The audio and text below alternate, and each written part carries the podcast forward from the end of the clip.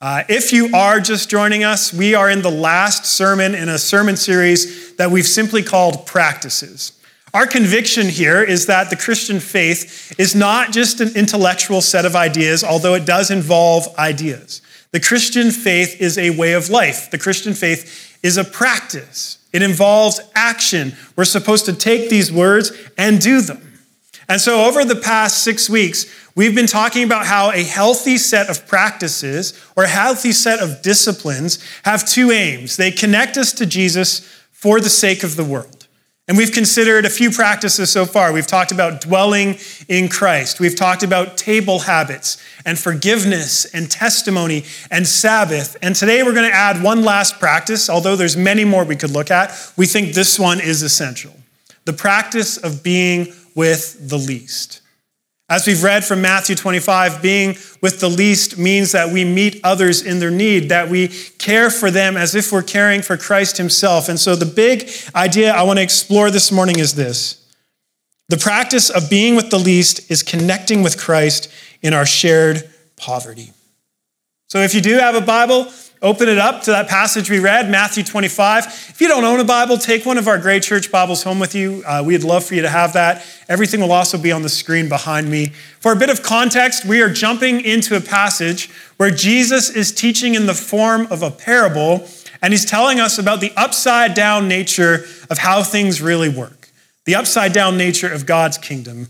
So we read in verse 31 when the Son of Man, that is Jesus, comes in glory, and all the angels with him, then he'll sit on his glorious throne. And before him will be gathered all the nations, and he'll separate people from another as shepherd separates the sheep and the goats. And he'll place the sheep on his right and the goats on the left. Then the king will say to those on his right, Come, you who are blessed by my Father, inherit the kingdom prepared for you from the foundation of the world. For I was hungry and you gave me food. I was thirsty and you gave me drink. I was a stranger and you welcomed me. I was naked and you clothed me. I was sick and you visited me. I was in prison and you came to me. Then the righteous will answer him, saying, Lord, when did we see you hungry and feed you, or thirsty and give you drink? And when did you, we see you as a stranger and welcome you, or naked and clothe you? And when did we see you sick or in prison and visit you? And the king will answer them, Truly I say to you, you did it as you did to the least of these, my brothers and sisters, you did it to me. And this last verse is supposed to be our main takeaway. This last verse is the one we should embed in our hearts. Truly, I say to you, as you did it to one of the least of these, my brothers and sisters, you did it to me. The question is how can Jesus make such a broad claim the claim that the moment you care for someone, even in the smallest way, the moment that you're with the least, you've cared for him himself. We read throughout the Gospels that Jesus saw Isaiah chapter 61 as a kind of personal mission statement. Long ago, the prophet Isaiah prophesied, and he wrote this Isaiah 61 The Spirit of the Lord God is upon me, because the Lord has anointed me to bring good news to the poor. But the prophet Isaiah wasn't prophesying about himself. He was speaking of a person to come. He was talking about Jesus. And so, what is this good news to the poor that Jesus is anointed to bring into the world? In one sense, it's everything that Jesus does. It's all of his actions. Jesus, he heals blindness, he touches lepers, he restores bodies, he makes people whole, he binds up broken hearts, he reconciles people to God, he forgives sins, he liberates the oppressed, he releases the tormented, he loves the outcast, he welcomes the marginalized, he dwells with people. You see, the good news to the poor is the reversing of poverty through a grand welcome into the kingdom of God, free of charge. And he still does this. Do you believe that? That Jesus is still in the business of proclaiming good news to the poor, that this good news is not relegated to the past, but is an ever present reality that we can experience here and now today. But I also want us to see that this good news for the poor is much deeper than just what Jesus did for the poor. It's so much more than what Jesus did for the poor. If we move elsewhere in Scripture for a moment, we read in Philippians chapter 2, we read this Although Jesus was in the form of God, he did not count equality with God a thing to be grasped or a thing to be exploited, but emptied himself by taking the form of a servant, being born in the likeness of men. And being found in human form, he humbled himself by becoming obedient to the point of death, even death on a cross. What St. Paul is telling us is that to preach good news to the poor, Jesus had to begin a descent. He had to begin a downward trajectory of emptying himself, of becoming the least. We read that he became human, that God became one of us. C.S. Lewis tries to illuminate uh, the profundity and the shock of this. He writes this The eternal being who knows everything and who created the whole universe became not only a man, but before that, a baby, and before that, a fetus inside a woman's body. If you want to get the hang of it, think of how you would like to become a slug or a crab. And if the parallel of being a slug or a crab isn't shocking enough, God not only became human, but he also took on the form of a servant. God came into the world and took on the lowest social status that you could possibly take on. The king of the universe came into the world not to be served, although that was his right, but he came into the world to serve, to be a servant. And if this downward trajectory isn't shocking enough, Paul goes on to say, and he tasted death. The author of life itself came into the world and descended even into the depths of death. And St. Paul really wants to emphasize this even death on a cross the most shameful death fathomable in the ancient world, a death that said you were utterly worthless and utterly defeated. This is what the God of the universe came into the world to do. This is how the God of the universe preached good news to the poor. But why is this horrifying descent of emptying himself good news at all? Soren Kierkegaard helps us with his own parable, The King and the Maiden. I'm going to read the whole thing for us because it's just so good. So listen up. Imagine there was a king who loved a humble maiden. She had no royal pedigree, no education, no standing in the royal court. She dressed in rags. She lived in a hovel. She lived the ragged life of a peasant. But for reasons no one could quite figure out, the king fell in love with this girl in the way the kings sometimes do. Why he should love her was beyond explaining, but love her he did, and he could not stop loving her. One day there awoke in the heart of the king an anxious thought how in the world is he going to reveal his love to this girl? How could he bridge the chasm that separated the two of them? His advisors, of course, told him that all he had to do was command her to become his queen, and it would be done. For he was a man of immense power. Every statesman feared his wrath. Every foreign power trembled before him, and every courtier groveled in the dust at the king's voice. This poor peasant girl would have no power to resist. She would have to become the queen. But power, even unlimited power, cannot command love. The king could force her body to be present in the palace, but he could not force love to be present in her heart. He might be able to gain her obedience this way, but coerced submission is not what he wanted. He longed for intimacy of the heart and oneness of spirit, and all the power in the world cannot unlock the human heart. It must be opened from within. So he met with his advisors once again, and they suggested he try to bridge the chasm by elevating her to his position. He could shower her with gifts, dress her in purple and silk, and have her crowned the queen. But if he brought her to his palace, if he radiated the sun of his magnificence over her, if he, she saw all the wealth, pomp, and power of his greatness, then she'd be overwhelmed. How would he ever know if she loved him for himself or for all that he had given her? And how could she know that he loved her and would love her still, even if she had remained only a humble peasant? Would she be able to summon confidence enough never to remember what the king only wished to forget that he was the king and she had been a humble maiden? Every alternative he came up with came to nothing. There was only one way. So one day, the king arose, took off his crown, relinquished his scepter, laid aside his royal robes, and he took upon himself the life of a peasant. He dressed in rags, scratched out a living in the dirt, groveled for food, and dwelt in hovel. He did not just take on the outward appearance of a servant, he became a servant. It was his actual life, his actual nature, his actual burden. He became as ragged as the one he loved so that she could be his forever. It was the only way. His raggedness became the very signature of his presence. His raggedness became the very signature of his presence.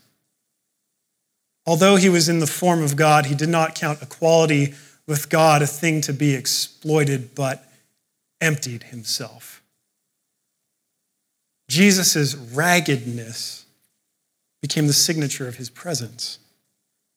He impoverished himself for our sake.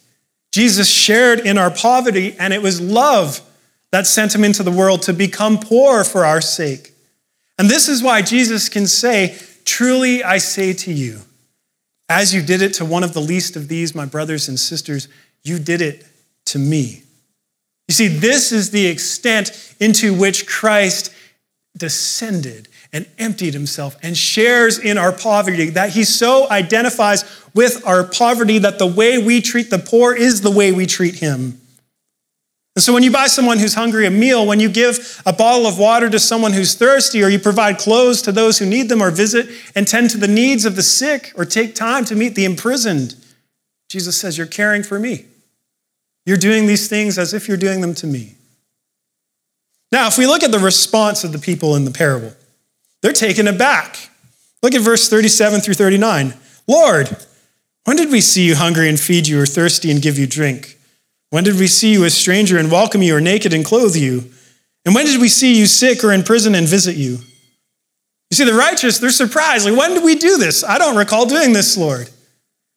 They were just helping in simple ways, and their help was quite uncalculated. They were just going about living life. There's a story from the fourth century about a man named Martin of Tours, uh, who one day became a bishop, but first started out as a Roman soldier and a Christian. And on a cold winter day, he was entering the city of Rome, and a beggar stopped him begging for change, but Martin of Tours had no money. But he saw that this man's lips were turning blue and that he was shivering in the cold. And so he took his tattered Roman uh, army cloak and he cut it in half and gave half to the beggar. And he did it for no other reason than he saw another human being in need, turning blue, shivering, and it was the least he could do. But the next night, Martin of Tours had a dream.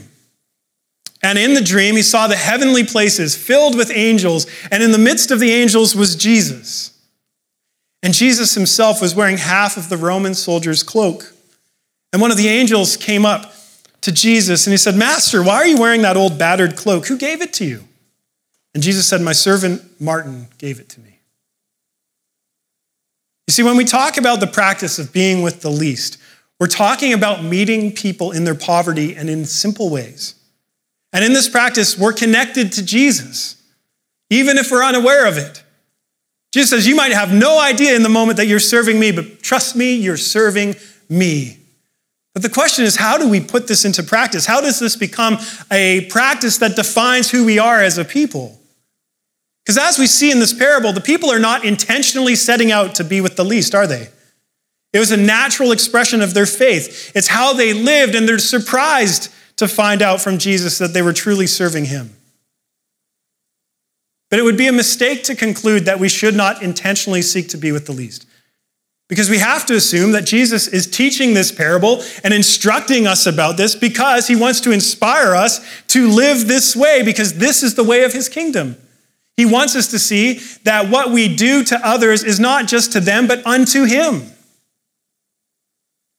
But I think before we talk about how do we practice being with the least, we have to acknowledge that if we're not careful, our presence with the least can be more damaging rather than helpful.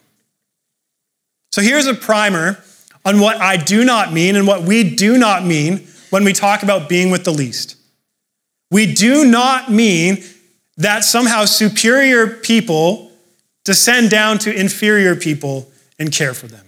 We don't mean that. Nor do we mean that the materially impoverished are somehow a project for wealthier people to fix. Nor do we mean that Jesus has somehow been absent from the poor. We never bring Jesus anywhere. Jesus is already present, he's already at work, and you better believe that he is with the poor because, as some scholars say, he, God has a preferential treatment of the poor. If you want to find Jesus, you're going to find him with the poor, not in your loft in Yaletown. Well, you'll find him there too, but you get what I mean. So then, the practice of being with the least, it's this practice of connecting with other human beings in our mutual poverty or our shared poverty. That's what we mean. Isn't that what Jesus did for us? He emptied himself. He became poor for our sake. And this is our model. This is how we're to practice being with the least. Because all of us, in some capacity, are impoverished. That's the first shift that has to happen in our mindsets. You know, Scripture addresses all kinds of poverty. There's spiritual poverty. We have an, amassed a debt of sins that we cannot repay. And so that's spiritual poverty. We need God to forgive and to reconcile. But there's material poverty, a need for physical provision, be that shelter or food or drink. You know, there's societal poverty, a need for unjust social systems and orders to be broken, systems that contribute to keeping the status quo and enforcing social divisions. That's societal poverty. And then there's bodily poverty. You know, a need for sickness and disease to be healed and bodies to be made whole. There's all these forms of poverty. And poverty in Scripture is always some sort of absence of wholeness and goodness. It's a lack of shalom, which means peace, but it's more than peace. It's a wholeness and goodness and peace permeating and saturating all areas of life. And so Jesus came into the world to proclaim good news to the poor. And this doesn't just mean material poverty. It means all forms of poverty. That God came into the world to say there's a new world order possible in these areas of poverty, and I've sent my son to share in that poverty and to redeem you. So when we talk about being with the least, here's what we do mean. We first have to discover and encounter this good news for the poor for ourselves. There is an area of poverty in your life that you don't want to recognize, but that you must recognize. In an area of poverty that maybe as I'm talking about right now, you know exactly what it is. It's a need that you cannot meet, but it's a need that Jesus will gladly meet for you. You see, no person stands so tall as to, beyond the, to be beyond the need of God's grace and help. No one's life is so put together to be absent of all forms of poverty. And so we must encounter this good news to the poor for ourselves. We must have this encounter of grace. Because in some capacity, we all have a need that only Jesus can meet. But the practice of being with the least is connecting then with Christ in our mutual poverty. It's the humble work of meeting the needs that we are able to meet, or at least being present if we have nothing to offer. So it might be offering a cup of water, or offering friendship, or opening your home, Whatever it may be, in doing it, you know what you're really doing? You're acknowledging someone else's dignity. That is the work of being with the least. No one is so impoverished to be unworthy of the presence of God. No one is so impoverished that they're not worthy of human connection. In fact, they are so filled with dignity that Jesus himself associates so deeply with them that he says, As you treat them, you treat me.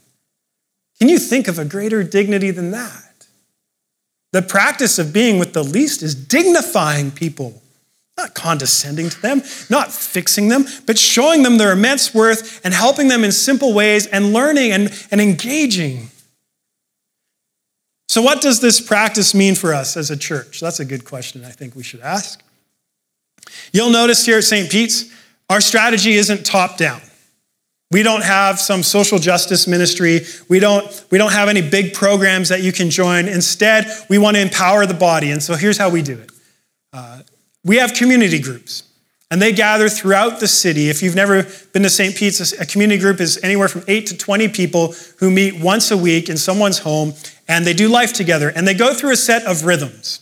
And one of these rhythms we call outward. So once a month, that group partners with a local organization to care for people that are you know, outside their usual boundaries, to care for people who are different than them, to engage and to partner with that organization in caring for the least. That's how we do it here. And it's through this rhythm that we hope to practice being with the least. Many of the organizations our groups partner with are either low income housing societies or community homes for the people who are often, often neglected in society, like the elderly or the disabled. And what we do is small. Anyone who's done it knows this. We usually meet, either mutually cook a meal and share that meal together, or have a games night, or just listen and build relationships. It's nothing spectacular, but it's deeply meaningful. But here's the challenge we run very detailed surveys, as many of you know. And every year so far, our surveys repeatedly show that many of us see this outward rhythm as the least essential to our groups. It's actually the rhythm in which we have the least participation in a given month. So, most people are going to be glad to have an upward rhythm where we study scripture. You can rest assured people are going to show up, which is good. And People are going to show up for the inward rhythm where we, we meet together to share one another's burdens, to hear what's going on in one another's life. And then outward comes, and suddenly no one's responding to the email chain. This is what happens. We have data to show it. We talk to our community group leaders. This is what's happening on the ground. Now, please hear me. I'm not pointing out this area of weakness to shame us. I'm not. I'm pointing out this area of weakness because it shows that there's a huge and beautiful opportunity for us to grow. And you don't need to wait for us to tell you what to do. Sometimes that's what we want, right? We just want the church to organize something and do something and then tell us about it so we can feel good by association. You don't need to wait for us to tell you what to do. You have everything you need to go out into the world and be with the least. So start doing it. Dream and brainstorm with your community group. Or better yet, the best thing you could do is partner with the organization and listen to the needs as they describe them. Talk to the residents, ask them, hey, only two of you have been showing up each week. What, what would be, actually be helpful where more of your community would want to be involved, where they'd feel like we're caring for you and serving for you well? Partner, listen and learn and get creative and pray and listen to the Spirit and then start working together. Because when we embrace this rhythm, when a community group actually serves in the outward rhythm, beautiful things take place. Beautiful things take place. One community group leader shared her perspective of serving at Broadway Lodge, a care home and community for seniors and adults with disabilities, and she wrote this to us. From our first night, where we wandered around the halls aimlessly, counting down the minutes until we could leave without seeming rude, anyone's experience? To the last week, in which we led a chapel service and had follow up conversations with residents to check in about life, ailments, children, grandchildren, great grandchildren, and faith. It's hard not to think there's something holy happening in the dining room of Broadway Lodge on the fourth Wednesday of the month. We're blessed to be part of it and formed by it as well. I love that. Now, Broadway Lodge is a distinctly Christian community. That's why they're doing chapel. We're in other communities where we don't do things like that. We just serve a meal and we build relationships. But the practice of being with the least is an invitation to expand our boundaries. Because in our city, if you live outside of downtown, the barrier between the rich and the poor is immense. You can go weeks and months without seeing someone in a different social economic status than you. That's the way our city's been designed. And so, being with the least is a practice of making room in our lives for people who are different, who may face different challenges, but who matter to God just as much as you do. And the practice, it might be simple hosting a games night, cooking a meal, offering friendship, offering a listening ear. It's nothing spectacular, but it is significant. And yet, even beyond our community group's responsibility, each of us carries a personal responsibility to be with the least. That's what this parable is teaching us. You're not going to stand before Jesus he's going to be like, hey, you're in this community group for part of your life in Vancouver, BC. How is your outward attendance? I mean, he's not looking for gold stars. He's going to look at your life and say, look, how is this practiced in your life? We all carry a personal responsibility to be with the least. And we will be surprised by what Jesus can do if we simply pray, Lord, we are willing, show us. Lord, we're willing, show us. And so I want to try that together. Close your eyes. Let's pray together. Come, Holy Spirit. Who is in our life that is in need? Is there a man begging for money in the same space that we could offer kindness or a hot drink? Is there a coworker who seems isolated and sad that we could invite to lunch and share friendship with? Is it a family member or friends who are struggling that we can pray for or make time to call? Is it someone on the bus or at school or as you walk in front of this building? Is there a place, Lord, that you want us to share our time and to serve to give our resources. Come, Holy Spirit. Show us someone you would like us to treat with kindness and love and care as you have loved us. Amen. Did something come to mind for some of you? Someone, some place. I want you to hold on to that, to actually follow through on that. It's important. But do you see, this doesn't have to be difficult or hard. Because the moment you come to Jesus and say, I want to proclaim good news to the poor, I want to be a part of your presence of loving and giving people dignity. Do you know how eager God is for that sort of prayer? Wait, you're, you're you're not praying about the Bentley anymore. You want to be with the poor? Great. If we listen to Jesus, and we need to, it's dire if we fail to practice this. It's dire if we fail to practice this. Jesus continues in his parable in verses that I'm sure many of us wish weren't in the Bible, in verse 41. Then he'll say to those on his left, Depart from me, you cursed, into the eternal fire prepared for the devil and his angels. Here's why For I was hungry, and you gave me no food. I was thirsty, and you gave me no drink. I was a stranger, and you did not welcome me, naked, and you did not clothe me, sick and in prison, and you did not visit me. Then they also will answer, saying, Lord, when did we see you hungry or thirsty or a stranger or naked or sick or in prison? And did not minister to you? Then he'll answer them, saying, Truly I say to you, as you did not do it to one of the least of these, you did not do it to me. And these will go away into eternal punishment, but the righteous into eternal life.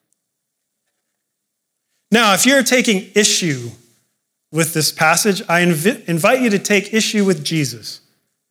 These are his words, not mine.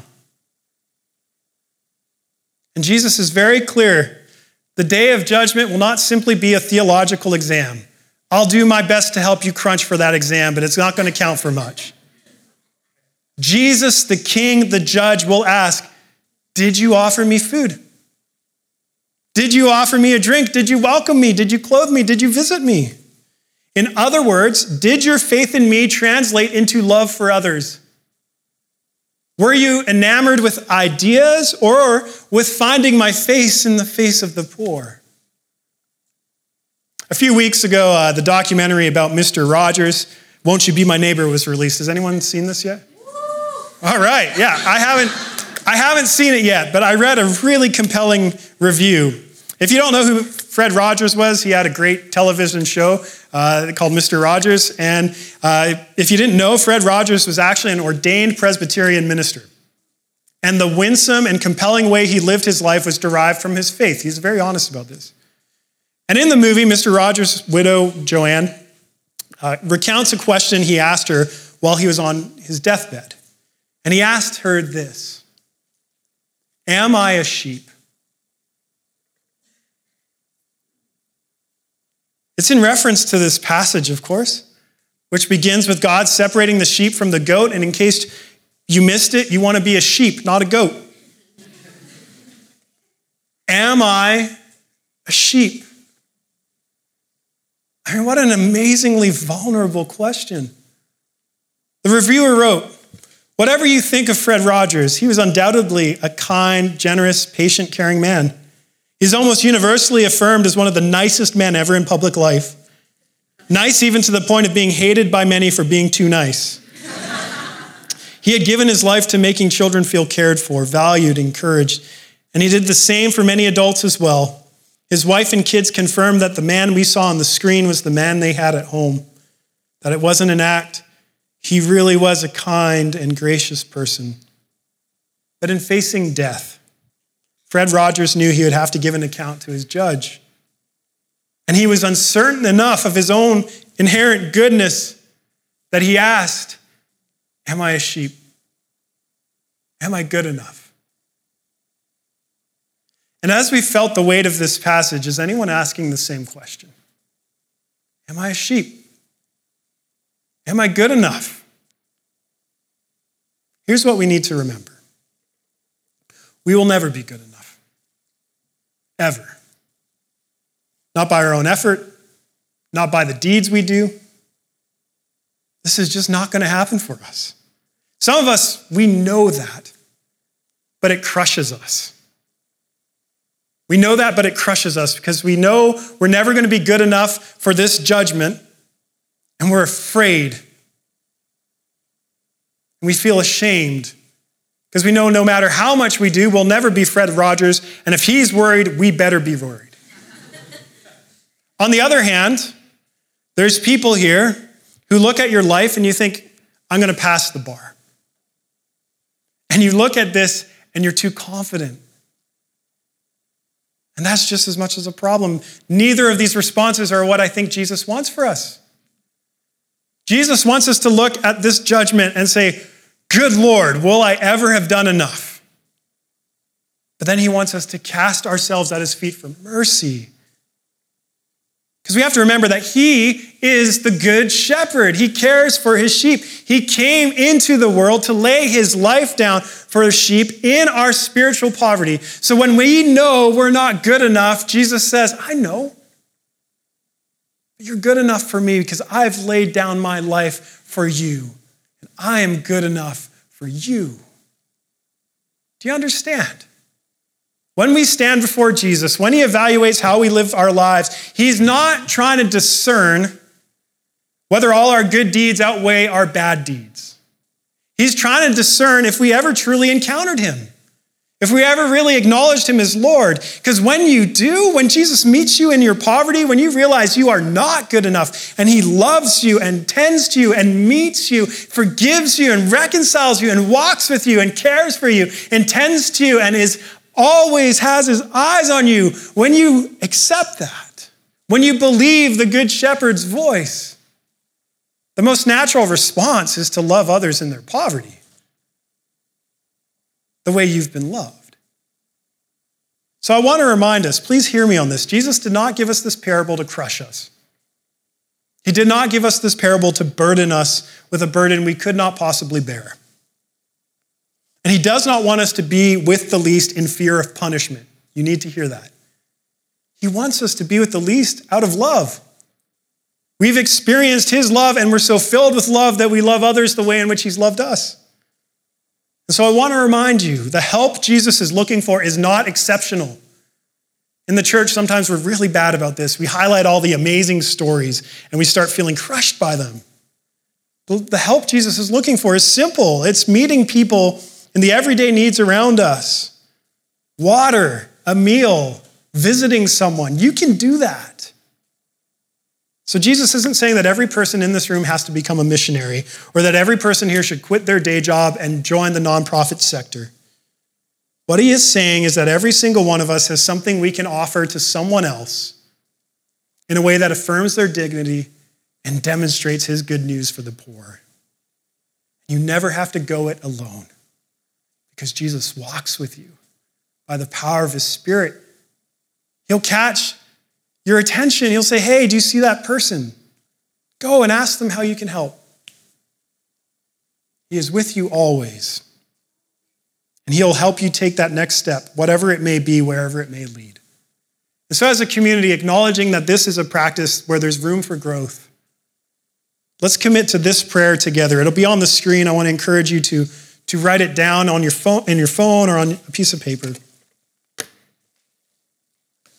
Lord, help me to see your face in the needs around me. Help me to serve you in all forms of poverty, just as you served me in my own.